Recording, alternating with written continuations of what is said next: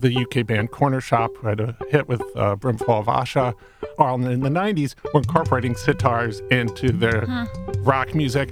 They did a wonderful cover of Norwegian Wood, Oh, which cool. is the very first uh, rock song which had sitar on it, uh, George Harrison's first sitar. They did a cover of it, but they did the lyrics in Punjabi. And those cultural mixings and those hybridities are what fascinate me. You're listening to Speaking of Language, a podcast recorded at the Language Resource Center at Cornell University. I'm Dan Gable, Technology Manager for the LRC. Each week, we explore a topic related to language pedagogy and second language acquisition.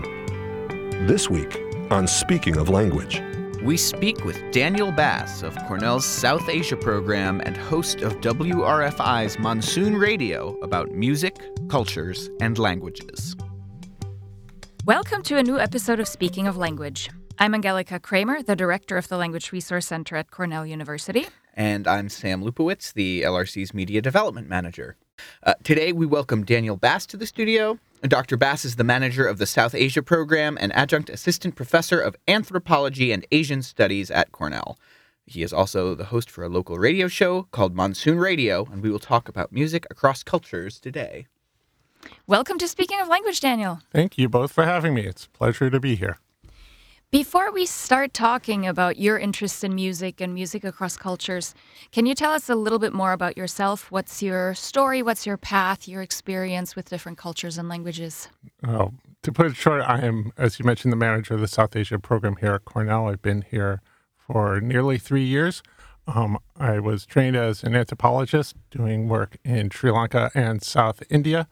I got first interested in South Asia when I was an undergraduate, and I went on a study abroad program to Sri Lanka and fell in love with the place, and then traveled around India uh, for six weeks on my own, and uh, came back, and got fascinated by it, went to graduate school, um, wanted to pursue studying about South Asia some more. I started learning Tamil, which is a Dravidian language of South India. It's spoken by about 70 million people around the world. Um, and to do research in Sri Lanka on uh, Tamil tea plantation workers whose ancestors had migrated from South India in the late 19th and early 20th century. And Tamil is the minority language of Sri Lanka.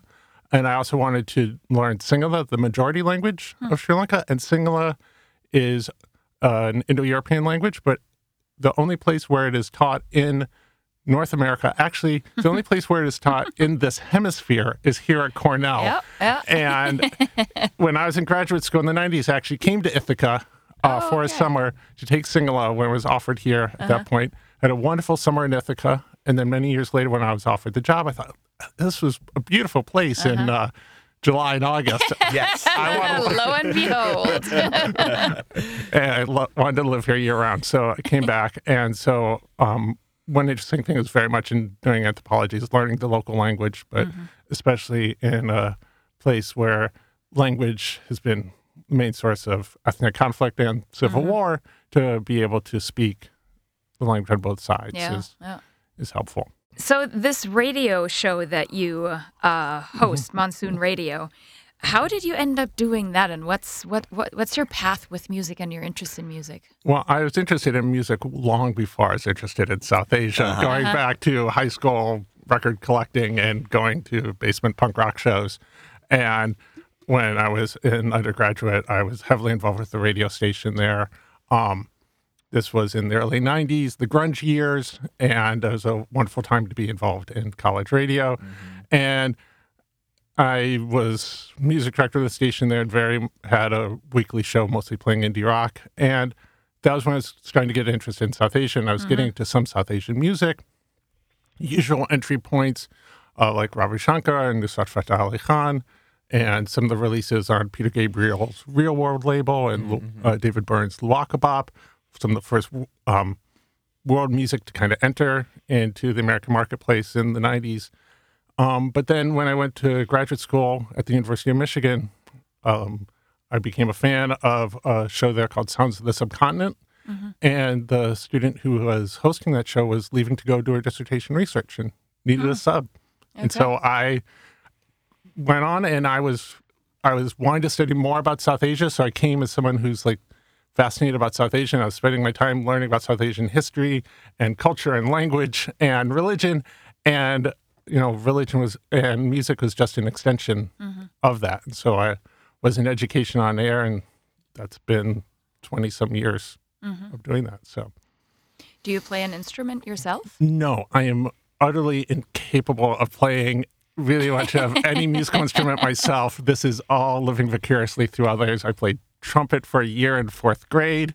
Uh, my daughter's an amazing piano and keyboard and viola uh-huh. player. My son's a percussionist. I live through, you know, I'm happy that they're playing. I listen to other people's uh, playing.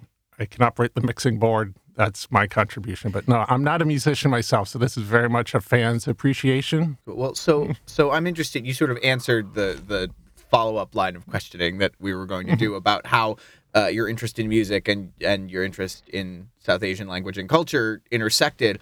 Um, so I'm wondering, music being a, a big part of my background. Um, you, talked about your one of your entry points musically being through or Western artists who were e- promoting or integrating uh, South Asian music and other world Yeah. musics. Um, I feel like when sometimes when we get into Western artists who sort of adopt uh, the music of other other cultures, it can be something new and exciting and different. But there can also be a little a little bit of tension around the robbing of a culture and that sort of thing. I, I know, like I, I, you'd mentioned Peter Gabriel. I think more of like Paul Simon with Graceland and that sort of thing. Um, and I'm it's a very open question, but I'm Yeah, wondering no, if you I think you can't rob. You don't rob a culture, but you can clearly rob musicians. The problem with hmm. Graceland was because he didn't pay the people, Oh well, there's that. and also it's an issue of copyright going back to someone like Led Zeppelin doing blues artists and not Sure. crediting Willie Dixon for it. One thing that Peter Gabriel, for example, is really good is not only crediting the musicians in liner notes, crediting them as authors and providing the royalties and those things. Like Yeah. that is the key. You know, cult- nobody owns culture. Sure. Mm-hmm. It is something, especially music, is something that's always a history of being hybrid and a lot of movement, and it moves faster than people do. Mm-hmm. But one of the key things is uh, who's getting paid and how they're getting paid. And so I think that is the way to show respect for another culture to treat people as collaborators. Mm-hmm. And so I think some of the better Western artists who've done that have been much more long term. I think, you know, George Harrison is an example of doing that, although of later involvement, though there are some Beatles tracks like The Inner Light and Within You Without You, where it is a bunch of Indian musicians who were not credited. That was Yeah. not the case in the late 60s. In his later work, in his solo work in the 70s and 80s, he did Yeah. much have much more direct involvement and credit them. But his, you know, interest and passion was kind of one of the earlier uh, uses of world music.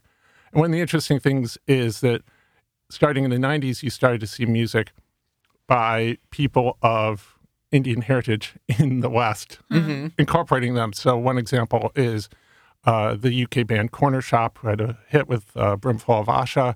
Um, but they very early on in the 90s were incorporating sitars into their rock music. They did a wonderful cover of Norwegian Wood, Oh, which cool. is the very first uh, rock song which had uh, Indian musicians on it with had sitar on it, uh, George Harrison's first sitar. They did a cover of it, but they did the lyrics in Punjabi. Oh, wow. And so, like these back and forth, and those cultural mixings and those hybridities are what fascinate me Yeah. more than like a sense of a pure culture or kind of folk recordings. It's these interesting mixes, and it went back to the 1960s so there's a, and 70s. So there's a lot of Indian film music, just as these Western rock musicians were interested in India. These Indian film musicians are bringing in guitars and and uh, Western rock sounds Yeah. into them, um, and so you have these kind of fascinating hybrids forming, and you know on the basis of decades of Yeah. cultural mixing. That's so cool. So uh, last night, actually, just very fortuitously, I was looking for a new Netflix show to watch, and I had 20 minutes, and it needed to be a short one. And I came across the show Explained. I don't know if either of the two of you know about the show. And the first episode is actually explained music. And they talk about um, the fact that every culture has music in some way, shape, or form, and that music really, um, other than language, right, is is one thing that that unites um, cultures and that is similar in different cultures. And one thing that they talked about that was fascinating to me is that um, while we all share music and appreciation for music, and while um, the intersection of, of music and language is actually a very close one, um, there are cultural differences. And they mention an example of um, in Western cultures, the major scale usually invokes like happiness, right? It's it's it's a positive type of vibe that you get off that. But in Balinese culture, um, and they they played a sample of this. Um, it's actually a song that's associated with um, cremation ceremonies.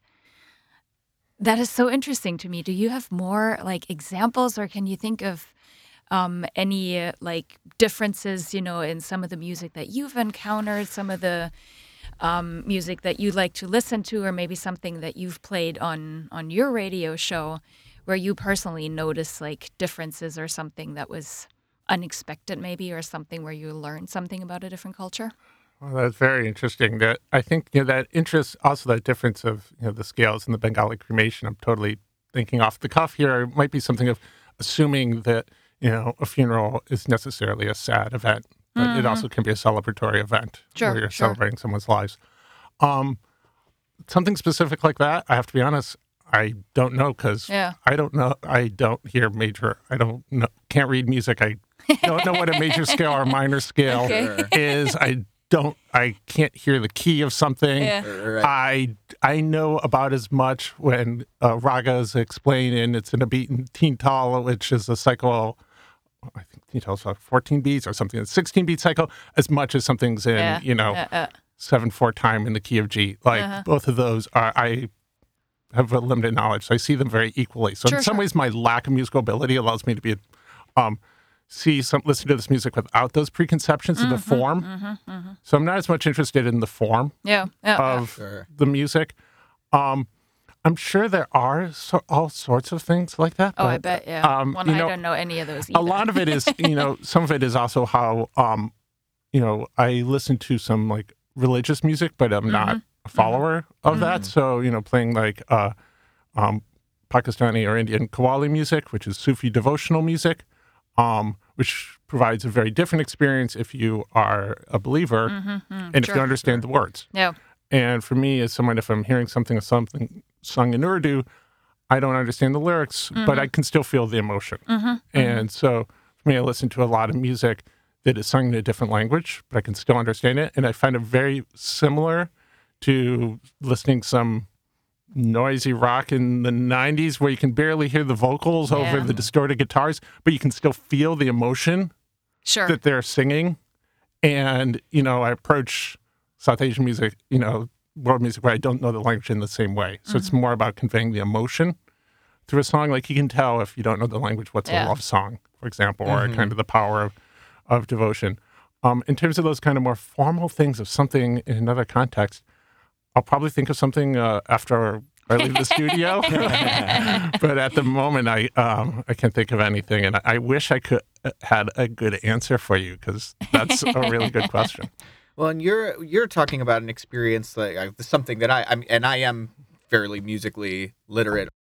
I have experiences uh, with that where I can appreciate the music outside of its intended context. I mean, I think of of like I love gospel music. It hits me right in the heart, and I'm like a you know an agnostic Jewish kid from the suburbs. Like I have no connection to that outside of loving the music, uh, the uh, even though it's it's meant as devotional music. Um, so I'm interested in that, and we're talking a lot about cultural commonalities where where music is a meeting place for you know, emotional needs, regardless of where it's from, um, as opposed to the the differences. And I, I remember I, I had a professor in my undergrad who uh, sort of went out of his way to challenge me on my preconceived notions of music as being sort of a, a harmonizing force and a unifying force and and uh, tried to show me examples of music being used as a you battle cry and as a weapon. So so I'm I'm interested in those opposing forces as music as unifier and music as antagonist. Yeah, and there's sometimes on when I'm doing my show on WRFI where I'm kind of interested in the culture and the history of the music, and I'm kind of explaining behind it how they use. it. And other times, but other times I just play a song and it's you know it's got a good beat and you can dance to it. Yep. and uh, appreciate it for its musical qualities as much as anything else. Yeah. Um, so some of it is also, but trying to be, you know, provide a little bit of context. Provide. I'm not. I know the audience for my show is not people familiar with South Asian culture. It's a broad audience. Most people are tuning in because they're just interested in new sounds, Yeah. and uh, that is generally the mission of uh, community radio. And so provide something that's not available elsewhere. So I play a mix from all over South Asia. So I'll play some music from India next to something from Pakistan, next to something from, you know, the US or the UK or from the diaspora. I sometimes would go play some Central Asian music or Southeast Yeah. Asian music or, uh, or um, Arabic music of trying to mix this all up and finding these connections Uh-huh. um, based on some certain theme or idea. So there's some shows where I'm much more thinking of trying to provide something more kind of educational and a cultural path. Okay. Um, remember one I did uh, just last year, I think, uh, to celebrate Nowruz, which is the Persian New Year, and I played music from every as many cultures that I counted that ce- that celebrated Nowruz, and it was so it was a lot of well, not only Persian speaking, but many uh, Central Asian, like uh, you know Turkmenistan, Tajikistan, Kazakhstan, Kyrgyzstan, Uzbekistan, uh, over to Azerbaijan, um, parts of Pakistan, and just kind of finding you know this using this holiday as this excuse Yeah, to kind yeah. of find these connections among among various cultures. And so sometimes I will have some theme that kind of brings it all together. Uh huh. Other times it's just you know I got this new LP and it's really good and I want to play some more from it. Yeah.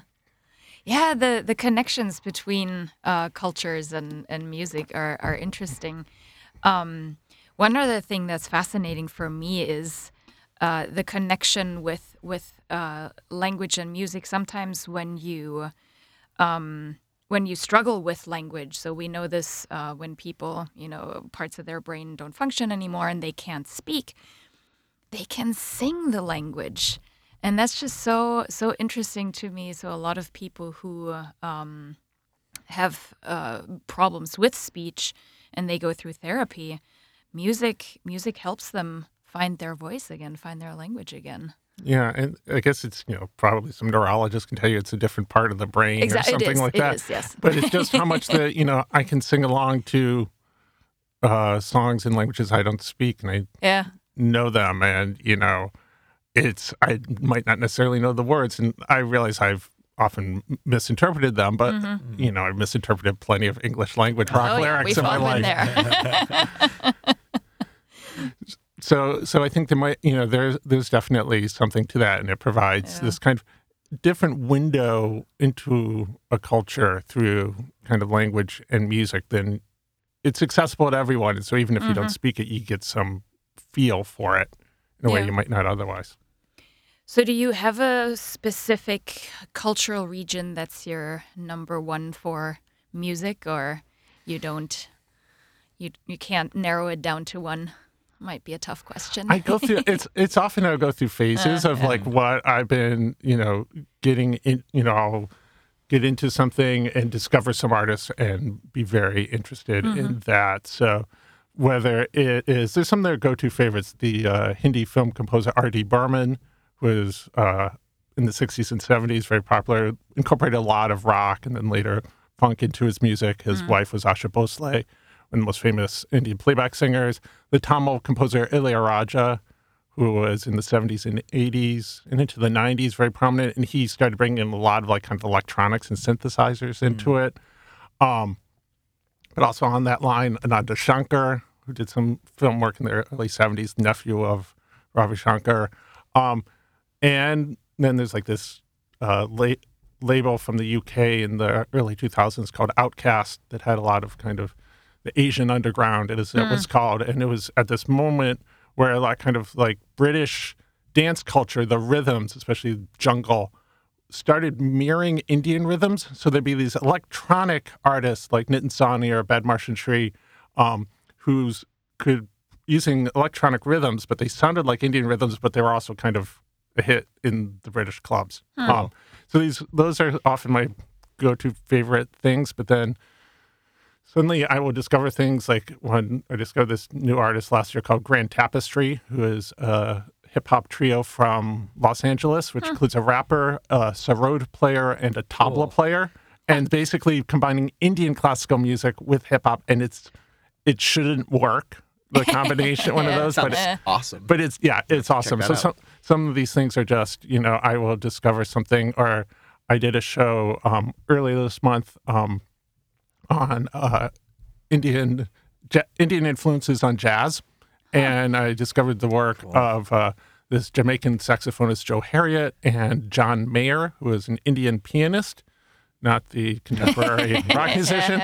Um, and they had these two records called the Indo Jazz Suites in the mid 60s that are just amazing mix of uh, uh, Indian sounds and jazz and like the way that improvisation in jazz and Indian classical music Yeah. combine wonderfully well. And so it's just this like, I went down this ra- uh, rabbit hole for Uh-huh. weeks of just these finding new combinations. And the internet is remarkable in how, what is available now um, rather than, uh, you know, searching through uh, dusty bins in record stores as I did decades ago. and Still do today, actually. yes.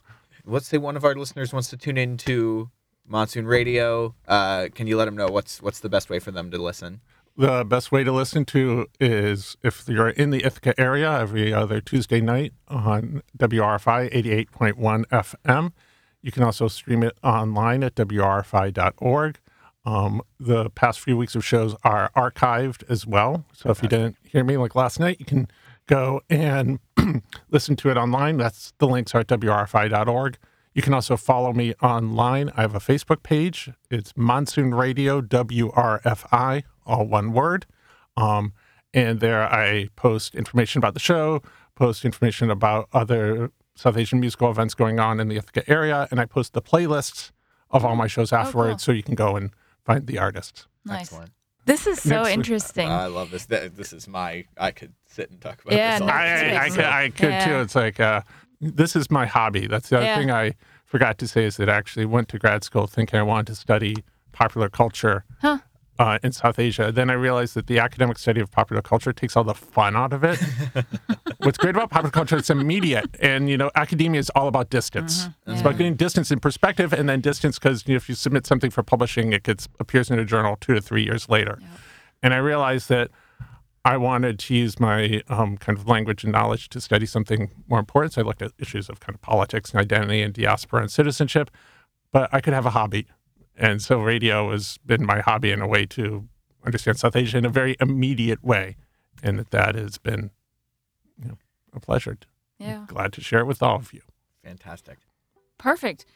Well, Daniel, thank you so much for joining us today on Speaking of Language. You're welcome. It's been a pleasure to be down here and to talk to you. Next week, we will speak with Sarah Lee. Sarah is a lecturer in German at Arizona State University and is also certified K 12 and dyslexia therapist. We will talk to her about how to best support dyslexic learners in the second language learning process. Until then, auf Wiederhören! The Language Resource Center is located on the ground floor of Stimson Hall on Cornell's main campus in Ithaca, New York. Check us out on the web at lrc.cornell.edu or look for Cornell LRC on Facebook and Twitter. Speaking of Language is produced by Sam Lupowitz and Dan Gable. Recorded by Sam Lupowitz. Original music by Sam Lupowitz, Dan Gable, and Joe Gibson. Thanks also to the College of Arts and Sciences at Cornell University.